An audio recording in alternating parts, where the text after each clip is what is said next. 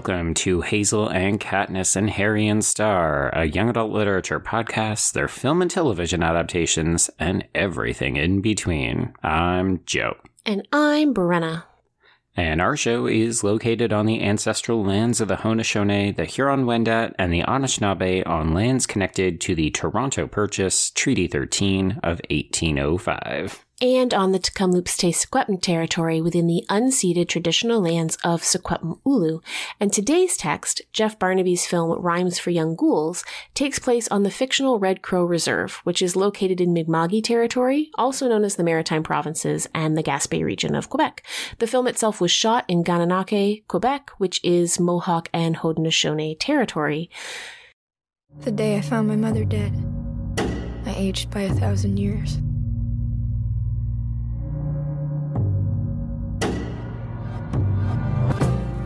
If you're good at one thing, apply it to everything.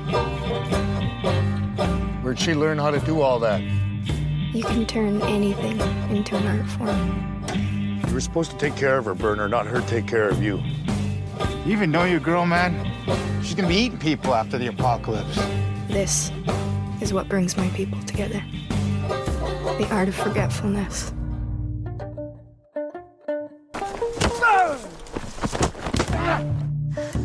Gonna set up. We need to figure out a way to get this money back. So we're gonna break into St. D's and rob Popper. Somebody let us in on your little plan to break into the school. Congratulations. You're in.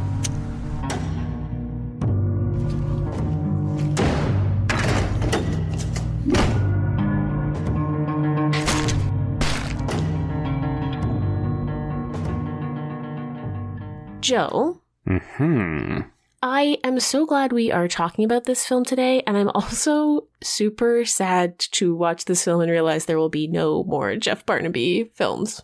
Yeah, so folks, this is our first episode of 2023. Happy New Year to those of you who celebrate. Hello. Brenna and I Greta and I are technically celebrating this as the end of our recording season for 2022. So sadly, we have not yet gone on a holiday break, which will maybe come through in how tired we sound and so on. but Joe, all these people listening from the future will know how rested we are now. So that's There exciting to think about. yeah. Yeah. Um, so excuse us if we confuse the dates, but yeah, yeah, this this one hurts a little bit, Brenna. I mean, Jeff Mhm. Barnaby was a Canadian filmmaker who was really active in genre filmmaking, and I'm sad to report that there aren't a lot of those who are also making films on like a wider release schedule. So like he was definitely a super important voice. His films were really well respected. He was by all accounts, just a fantastic and really supportive gentleman in the industry. And he sadly passed away last year. And so we have like basically a handful of his works. And I'm glad to say that we get to talk about this one because it is very distinctively YA. Yes, absolutely. We have a young teenage protagonist, and, you know, in many ways, it's a very traditionally structured YA story. We've got absent parents, we've Mhm. got um, sort of a chosen one type narrative of the person Mhm. who can kind of avenge the the family and cultural traumas like in many ways it's really archetypical and also wow does it ever go some places that I was not personally expecting?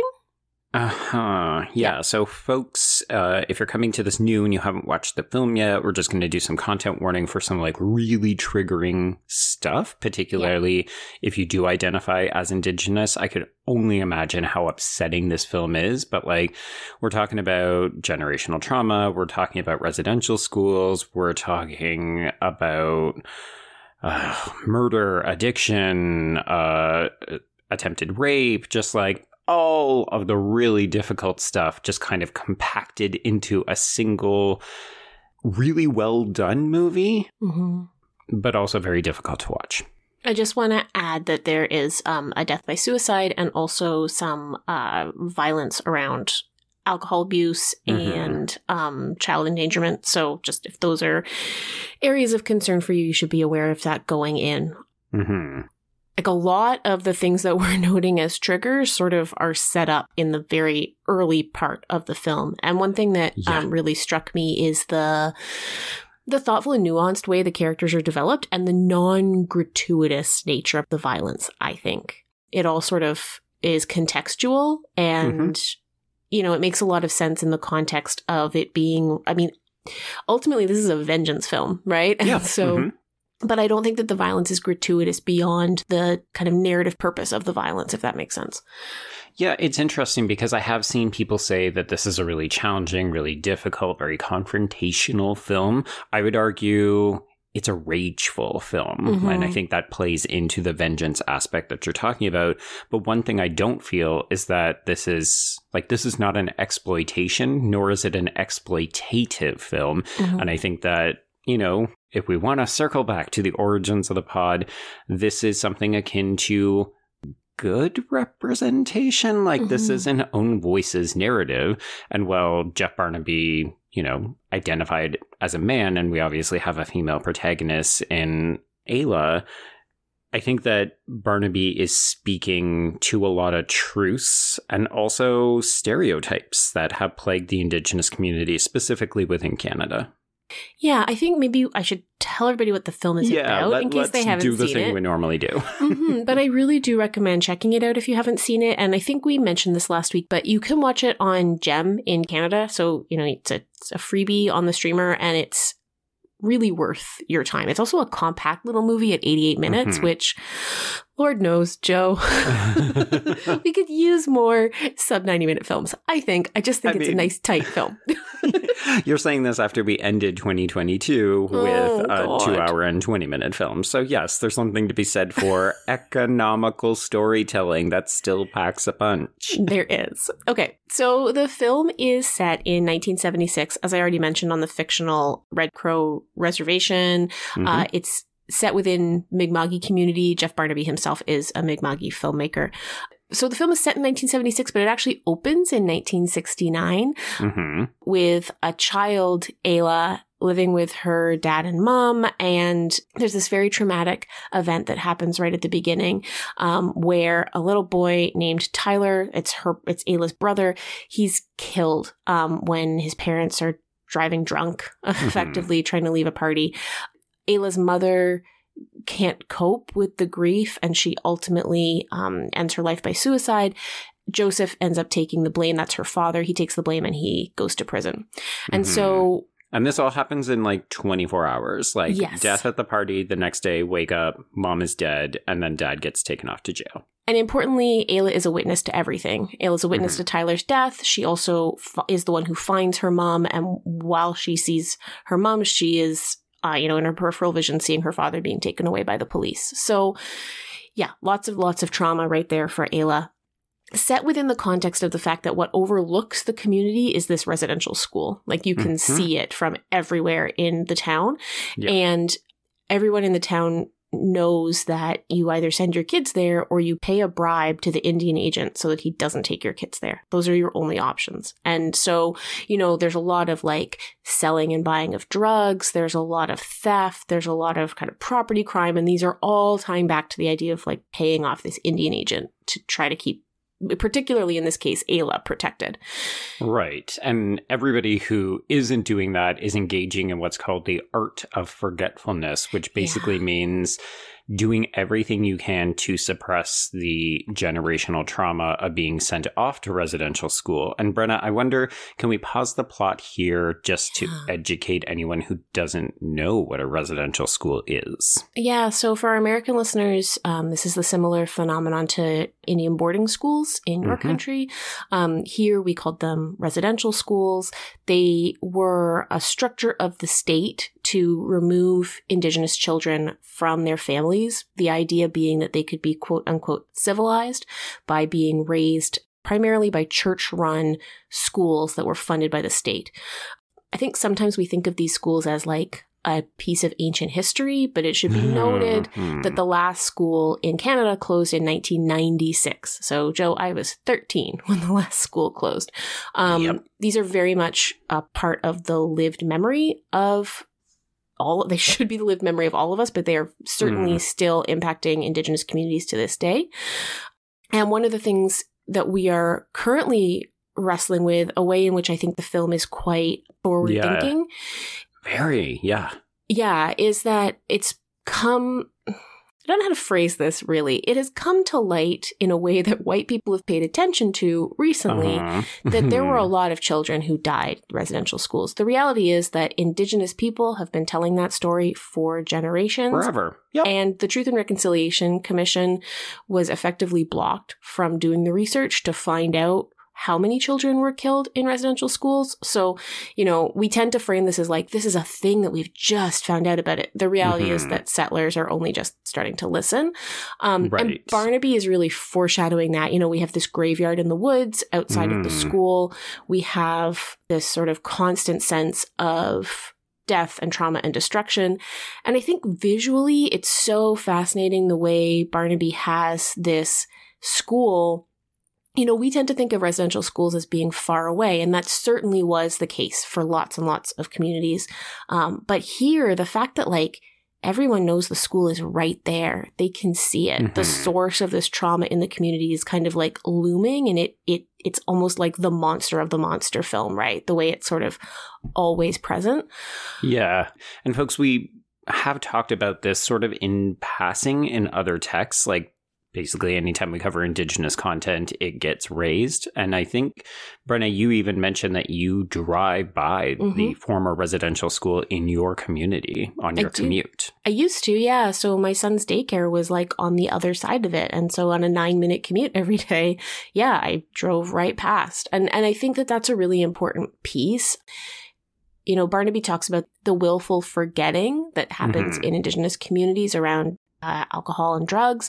I think that settler communities have been guilty of intentional ignorance and oh, sure. pretending that we can't see these things, which are very present within our communities still. And I mm-hmm. think that that's part of the challenge of this film from Barnaby is like forcing audiences to look. Yeah, yeah, because there were thousands, like mm-hmm possibly even like hundreds of thousands of kids who were killed over the course of the history when the residential school system was open across Canada. And one of the things Brenna is alluding to is that even just in the last couple of years, we all feigned shock when they discovered mass graves all across the country. And it was like, oh, wow, how did we not know this was a thing? And yes, Indigenous people were like, um, hello, mm-hmm. we have mm-hmm. told you about this forever. Mm-hmm. But not everyone was killed. When we're talking about uh, trauma, there's entire generations of Indigenous people who have either lost their language, uh, they've lost their connection to community, or they were irreparably abused physically, emotionally, and yes, sexually, all of which are either alluded to or depicted in this film. But it's like, if you knew anyone who went to a residential school, they were traumatized and then it just seeps into successive generations. And that's what we're really seeing with Ayla and her parents. Like her parents are the ones who were harmed technically. And then she suffers all of the fallout as a result because she effectively doesn't have parents. Well, yeah, that's exactly it, right? The purpose of the residential school is to disrupt the family structure, and it mm-hmm. worked. And, you know, we've seen that history continue on. And I think the film's choice to be set in 76 is really careful. I think it's clever mm-hmm. because it's not the distant past, right? It's the recent past. Um, and it forces us to sort of think about what we have been alive to, what we've been sort of conscious about, I found it really affecting to think of it as being set only, you know, what, 40 years ago? Well, and I think interestingly enough, Barnaby doesn't go ostentatious with no. his set design or his costuming to the point where I watched this with Brian, my husband, and he turned to me at a couple of different points. Like we both saw the opening time card and then the seven year jump card. And I think midway through, we had to remind ourselves because it feels like it could have been set in the 90s, in the early 2000s, even into the 2010s. Like, there's nothing so showy about this that you're like, oh, flared pants. Okay, yeah, 70s. So it still feels incredibly contemporary. Yeah, it totally does. I agree with that 100%. Okay, so when the film fast forwards to 1976, we see that Ayla is effectively running her father's drug dealing business.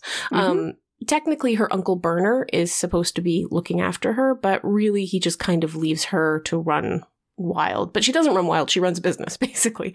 Um, oh yeah, she she has a good head on her shoulders. She is very much like a strong, capable girl who is more or less an adult because I mean, Burner is such an interesting parental figure because he totally trusts her, but he also uses her because he recognizes that if an adult was running the business, they would be put away for jail, whereas she can kind of get away scot free because she's underage. Yeah, and she's using the proceeds to bribe her way out of having to go to the residential school. hmm But Popper, who is the Indian agent in town, you know, one of the things I read a lot of in the reviews was like, could a figure like Popper have existed? I think it's important Yes. to know that yes.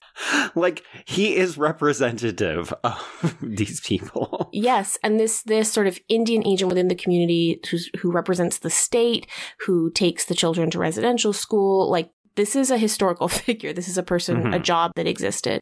Yes. And so, you know, we get a little bit of Popper's backstory. He had been bullied by Mi'kmaq youth in the community, including Burner. So, you know, he's got this like hate on, even though other kids in the community, like Ayla's father, Joseph, actually tried to become friends with him. Anyway, so all this gives him sort of this motivation and a backstory. I will confess I don't know that I needed that. I didn't need it. I really didn't. Mhm. I like that it shows that, you know, Popper doesn't see any distinction between a guy like Joseph and a guy like Burner, right? Yes. So, like Joseph, who tries to do good, but is sort of circumscribed by his situation. Mhm. There's nothing different between him and the kids who would beat up Popper as far as Popper is concerned. And I think that that is a useful piece of the narrative. But Yeah. um, yeah, I didn't, I didn't need to feel sorry for Popper I don't need sympathy for this dude. no. No. Not at all. so the action of the plot really begins when Ayla's drug money is stolen, and it seems to be some sort of an inside job, right? Like Popper Mhm. is basically being bribed and also stealing the bribe money so that he can put Ayla in care, like in, Mhm. and I shouldn't say in care, so that he can abduct her and take her to the residential school. Like that's There we go. plan. Um, so her, she and her two best friends, Sholo and Agnes, make this plan to break into the residential school and steal her money. But uh, yeah, Burner betrays them to Popper, and uh, Joseph gets arrested, and Ayla gets sent to the residential school. And there's this very affecting, very historically resonant Ooh, scene boy. where Ayla's long braids are cut off, which is Mhm. one of the practices that happened when kids went to the residential schools. What ends up happening though is this sort of like heist movie set Yeah. within the walls of the residential school where the kids end up both freeing Joseph and getting their $20,000 by filling the um filling the water system with human feces so Yeah, that when yeah. because they know that Popper at night, I mean, it's grotesque. Popper at night molests the boys and then he goes Mhm. and takes a shower. And so instead of showering with clear, cool water, he is showered in SHIT. Mhm. And you think that that's it, that they've escaped, but then Popper catches up to them and he attacks Ayla's father. He attempts to rape Ayla in one of the most horrifying, tense, upsetting scenes in the film, I think. But he is actually shot by a little boy who picks up his Mhm. gun and shoots him. Um, and we end the film almost where we began. Joseph takes the blame for Yeah. killing Popper, even though just like with Tyler, he's not actually the person who who pulled the trigger or who ran the car. Nope. Ayla goes to live with her a friend of her grandfather's who will hopefully give her more guidance than she's had up to this point. And then Juji, the little boy who is the one who actually killed Popper, becomes friends with Ayla. And so you're left with this sense at the end of the film that there are relational reparations, reconnections, like that there has been a disruption to the cycle of trauma that's happened to these kids and that, you know, Mhm. maybe through through intimate family relationships they'll be able to heal. It's interesting. I I saw a lot of people say you, basically what you just said, and I don't know that I entirely agree with that. Like yes, there's the insinuation that she has this $20,000 and that she's not going to be involved in the drug business. But to me, this is not a happy ending. Oh, I don't think it's a happy ending, but I don't think it's a tragic ending for Ayla either. And I think that's important. Like, Mhm. part of what's happening in this film is something that should really unsettle settlers, which is Right. that violence against oppressive colonizers is cleansing and healing. I love it. and like I think that's a really important part. So yeah, I, I would not go so far as to say a happy ending, but I do think we leave with some sense of Ayla's capability for the future, different than we open the film with. There's a tragedy here though, right? Which is that ultimately, like I mean, Joseph is this tragic figure who Uh-huh. just kind of keeps sacrificing himself. But I th- I don't think we feel about his sacrifice at the end of the film the same way we felt about the one at the beginning, and I think that's important. Right. Yeah.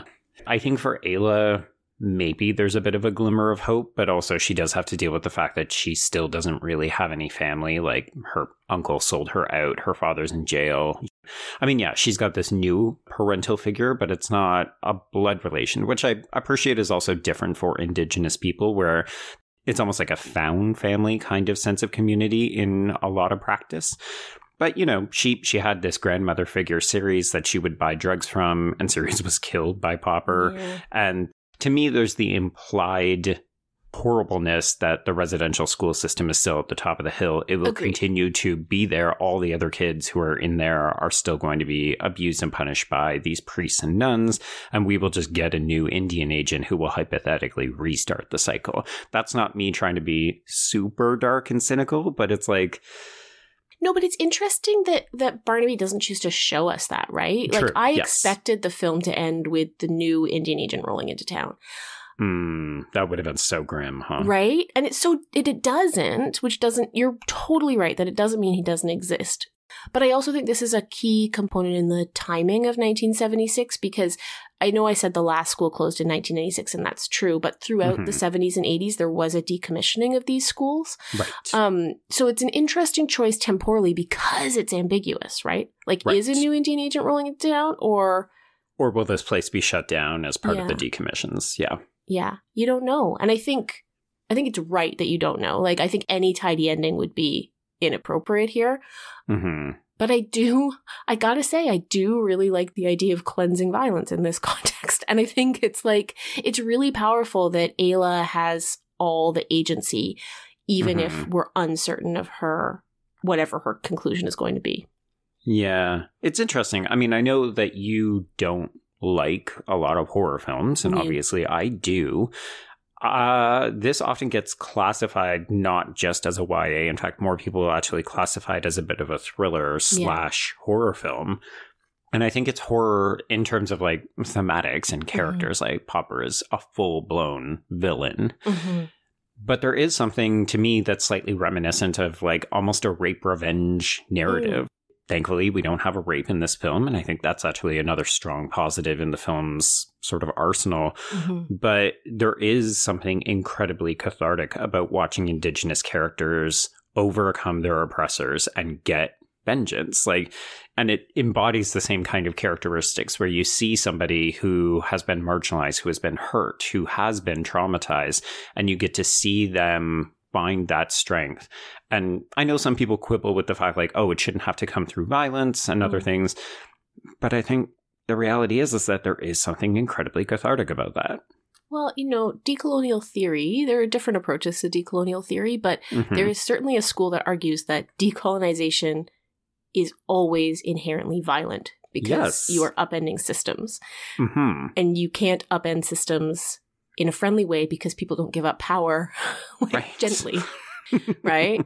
like, I think there's this sense in Canada that we're waiting for We want someone else to do the, the hard work. Well, and like there's this sense that we're waiting for like this gentle reconciliation to happen, right? Like Oh, sure. reconciliation will happen and we'll all live peacefully and we'll all be happy. And it's just like, sure. you know, that's really convenient for the settler to, Mhm. to decide that to decide that like vengeance shouldn't come through violence. Like who does that serve exactly? It's not that I love violence because I don't, but like when we're thinking realistically about power imbalance and struggle and what it means to say like oh, I don't think you should find your healing through violence. Like hmm that's that's really beneficial when you've when you have established your position in society as a settler through Right. violence, even if you didn't enact it individually, you know?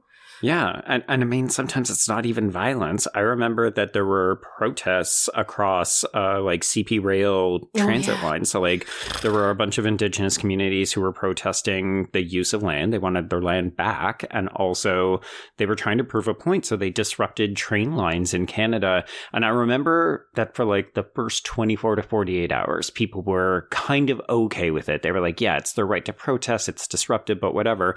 And then it got drawn out, and all of a sudden people were like, okay, I think they've made their point. Like, this is actually really starting to affect economic trade and stuff. And it's just like, yes, that is literally the point. They are trying to make you care Yeah. because your words are empty and action is the only thing that will actually make settlers pay attention. Well, and those protests ended up being met with the violence of the state through police Yep. action. Yeah, they got arrested. Yeah, and it's like I don't know what people think protest is.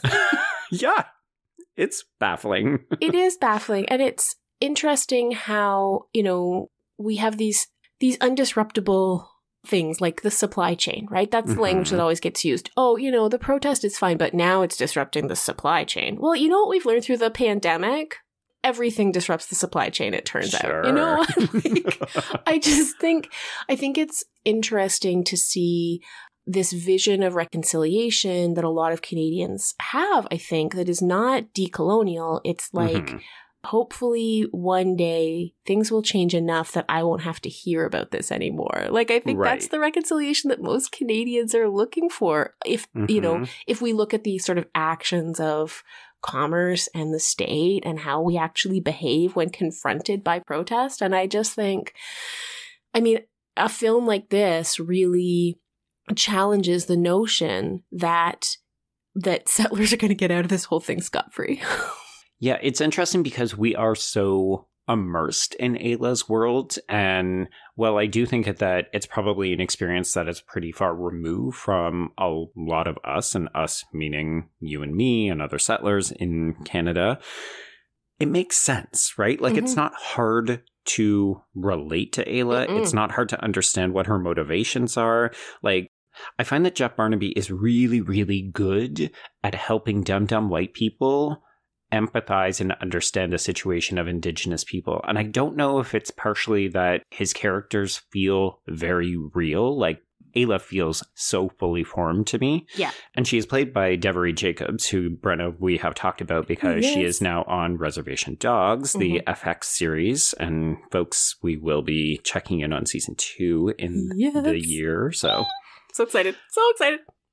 but like it's interesting to me how genre almost makes this go down a little bit easier. So we've talked Mhm. about the catharsis of vengeance, but also just like the heist is exciting Yes. and Barnaby is so stylish. Like there's the sequence where she is dealing drugs. She's wearing a gas mask at this party and we get to see she's dipping all of these cannabis joints using like different kinds of paints like depending on how forgetful her audience wants to be. Yeah. And so just stylish and engaging. Like you almost forget that you're being sold a message by Barnaby that you need to be paying attention to because you get lost up in her world. We haven't mentioned that the heist takes place on Halloween as well. So the kids are Mhm. dressed in costumes. And in Yes. the aftermath, there's this scene where we see Ayla moving around her kitchen and she's spun the mask around so it's on the back of her head. And Ayla's Mhm. costume is of this old lady. Um, and so she's draped in all this fabric and she's got the mask on the back of her head as she moves around the kitchen. And it's so otherworldly. It's almost like something out of like, you know, if you if you had like a grimdark Miyazaki film, the way, the way she represents in this kind of ghost costume. And I just found, yeah, I found all of that really, really compelling. Well, and even like if you want to go deep into a thematics piece, it feels like she's almost like emerging into a new identity, Mhm. right? Like she's sort of split herself. There's the past and the present and who she is now. Because by this point, yeah, she's had her hair shorn, she's in full face makeup, and she looks like a warrior, but also kind of like a ghost. And you very much get the impression like she is no longer the girl she was at the beginning of the film. She's coming into her own, but also changing, not always for the better. And like she's still got a bunch of really horrible experiences to go through. But like at the beginning of the film, she's very much a girl Mm-hmm. and she has experienced horrible things. And then by the end of the film, you feel like, oh, this has been her coming of age moment. She's not okay, but she has kind of found out who she wants to be and how she will move through the world. hmm A little Yeah. bit of a question mark there because I don't know, maybe I'm reading too much into it, but it feels like a really satisfying journey, even though it's only been a couple of days. Well, I think part of the satisfaction in her character is that it's not something we see very often. Can I talk about the Aila test? Yes, you may. Okay, so we all know the Bechdel test, right? So Bechdel test is kind of like the lowest possible bar for women's representation in film. It's like, are there two female characters? Do they have a conversation with each other? And is it about something other than a man? Yep. And one of the most depressing things is that however far out we are from the Bechdel test being established, maybe 15 years, maybe more, it still uh, is rare. yeah, surprising number of films do not pass. Yeah. And so Ali Nahdee, who's an Anishinaabe writer, um, she created something after watching this film that she calls the Aila test because she was quite struck by how significant a move away from the norm the character of Aila is in film. And so the Aila test asks us to ask about a film is there an indigenous or aboriginal woman who is the main character? hmm Does she not fall in love with a white man? And does she not end up raped or murdered at any point in the story? hmm You know, and I think about other films that we've looked at. There have been few that Mhm. have like Indigenous women representation, but I think about something like Fire Song, where yeah. unfortunately, like as interesting as those characters were, we do end up with with rape and murder as like central focal points of the journeys of the female characters in that story. hmm And so there's something really wonderful about Aila's agency over her own life within her own contexts that is, yeah, like, yes, it's rooted in vengeance, but it's also rooted in this, like, the fact that she is actually a fully fleshed character. hmm Yeah. Yeah. Yeah, it's really interesting. I mean, there's so many aspects of this film that really work for me. Like, I do find the pacing a little bit uneven, even though it's a short film. It sort of feels like it goes in fits and stops. Mhm. So it's an unconventionally plotted film in that regard, even though, yeah, we do have a very traditional, you know, a heist. We've got a big climactic murder sequence and so on. But I find that when I think about the film, I've seen it a couple times now there's certain key sort of visual signifiers like Joseph's determination that he wants to go and collect a boat to go out on the water, even though he's told you're not allowed to go out there, you're not allowed to have a boat this time of year, there's no fish, and it's I don't know, there's a lot of kind of striking moments and they do feel very explicitly rooted in like indigenous culture. Like I love that Juji is basically a child trickster Mm-hmm. Mm-hmm.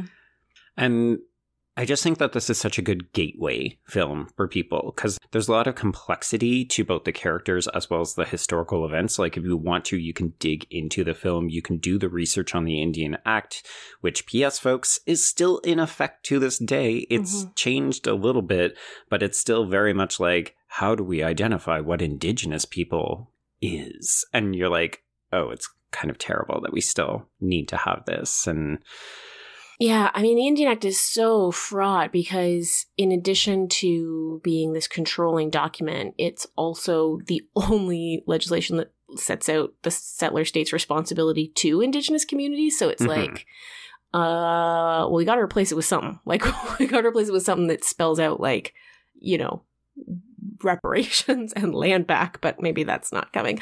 Um, I was thinking while you were talking, Joe, about how important language is in the film Mhm. you know, you said off the top when we were talking about residential schools that oftentimes the goal was to was to strip and remove indigenous language to, to right. make it lose its power. Hmm. And that's important. I do love that so many characters in this film speak to each other in Mi'kmaq language and the fact that we get this sense that because Aila has been able to protect herself from the school, she has retained her language. And so when her father comes out of prison, they speak to each other. Um, it's really beautiful. And I think that it's sort of central to the decolonial message of the film is that like it's not just about kind of retaking the space with violence, although that is part of it, but also mm-hmm. these significant cultural components like story, like ghosts, and like language. So we do get to see Anna, who is Aila's mother, who dies by suicide, like very, very early in the film. She she has like visions of her as mm-hmm. well as mm-hmm. flashbacks to their interactions. And so there's a, a piece in Cléo called Moving with the Dead in Rhymes for Young Ghouls by Taylor Sanchez Guzman. And there's a piece in there about how Anna remains as not just a character in the narrative so that she can, you know, like engage with Aila and sort of, I guess, provide additional depth and character development and stuff. But to me, and also Guzman, you know what? I'll credit Guzman. to Guzman, um, this is an example of how like indigenous storytelling and like almost oral traditions get to stay in place. And uh, we haven't actually mentioned there's also an animated sequence in this film mm. that is very much an oral tradition in terms of like how the community gets harmed and sort of ends up devouring itself. Like it's partially about generational trauma, but also how we process that grief. And I think both of these visual examples of storytelling is really not just reflective of Barnaby's approach, but also in helping the film to be kind of like visually distinct. Yeah, I agree completely. I love that sequence. I love the scene in the graveyard. There's this moment where where the ghost vision of Anna says, you know, you never come to see me anymore and Aila says, I don't need to be here to see you. Like she's mm-hmm. she permeates all the space of the film.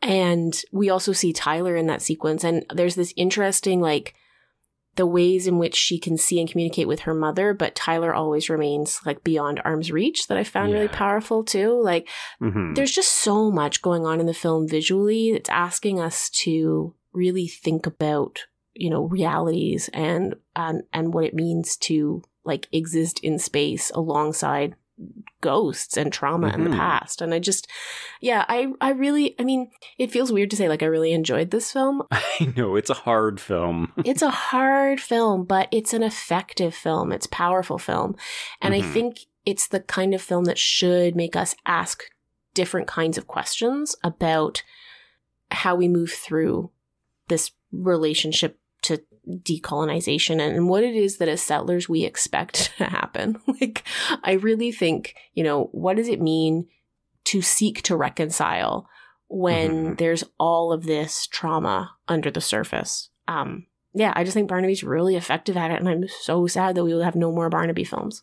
I know. Yeah. And folks, if you if you feel like you have recognized the name, but you haven't seen Rhymes for Young Ghouls, his uh, successive film after this, which also takes place on the fictional reserve, uh, is Blood Quantum. And if you enjoyed this and you're a little more comfortable with gore, I would really encourage folks to check out Blood Quantum because it is about a zombie apocalypse mm-hmm. in which indigenous people are exempt from becoming infected and they become as a result like more more commodified or or newly commodified in different ways it's really fascinating and it also feels like a bit of a a step up in terms of his style of filmmaking. Mm. If hmm. you liked his visual approaches in this film, he really amplifies it. But that's a, a, similarly challenging, confronting, and yet somehow also entertaining and educational film.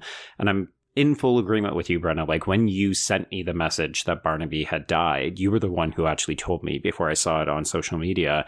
And it just immediately was like, well, F my life. We just lost such an important storyteller. Yes. And like Canadian, Canadian storyteller to boot. Yeah, it's true. There's there's so few people doing this kind of work and there's so few there's so few names that can get finance to do this kind right. of work, right? Which yeah. is which is part of it. Like Barnaby's track record made made it possible to tell this kind of story, and I mm-hmm. I think that's going to be a huge loss. I'm also I don't know. For me, his death comes at this moment with like. You know, we have reservation dogs breaking big. We have Rutherford Falls making all of this splash. We have. And then getting canceled. Yeah, I know. Um, but we have all this splash around something like Blood Quantum, we have, you know, big blockbuster type stories emerging. And for him to pass from cancer at 46, just on the cusp of this kind of moment, hmm it just seems like woefully unfair. I also Yeah. think, you know, another story, if folks like this vibe, I think be remiss not to mention which, oh, something we've talked about on the show before, which is Marrow Thieves, Mm-hmm. um, because very much a similar kind of way of using genre to tell hard truths, hmm which I, I very much appreciate. Yeah, folks, go back and listen to that episode. It was one of our uh, book club picks. They tell us we're getting an adaptation of that one day, Joe. They tell us. I mean, I just keep waiting. just keep waiting. Like, where is it? really? That's, there's a film like, oh my God, can you imagine if Jeff Barnaby had been in charge of that Uh. adaptation? Brenna, don't do that to me. Sorry. Sorry. Sad note for our first episode back where we're so energized. there we go. Yes, we're we're so rested. Yay. um. Okay, so I won't lie. I have the bingo card open. Yeah. I I don't know that this is a worthwhile enterprise. I looked at the board and I was like, I can pick out one or two, but mm, yeah. this isn't this isn't adhering to cliche and No. it's not formulaic and i don't mean that in a negative disparaging way it's just like this is really doing something different from most of our texts and it feels almost belittling to play ya bingo with it Well, I agree too. Like, this doesn't seem like a place where we really want, like, a bingo square for dead family. Like, Right? what's not No. this week? let's just not let's not well Brenna, it also feels a little bit trite to be like, okay, well, let's end the show and invite people to reach out to talk about things like colonial violence, which is a joke you just made, and I cut it out, and now I'm replicating it instead. I think. I would more encourage people to really look at this as a conversation. Like, I would Yeah. love to hear from people. If you identify as Indigenous, I would love to know your relationship to this film. Did we miss really obvious things that you think warrant further discussion or, or being shouted out? If you are a settler, do you watch this movie? Do you understand the nuance? Do you want to research your own uh, relationship with indigeneity and like we know that residential schools were not just a Canadian or American thing. Like this is a colonial practice. It happened all over the world. Do you know your own history?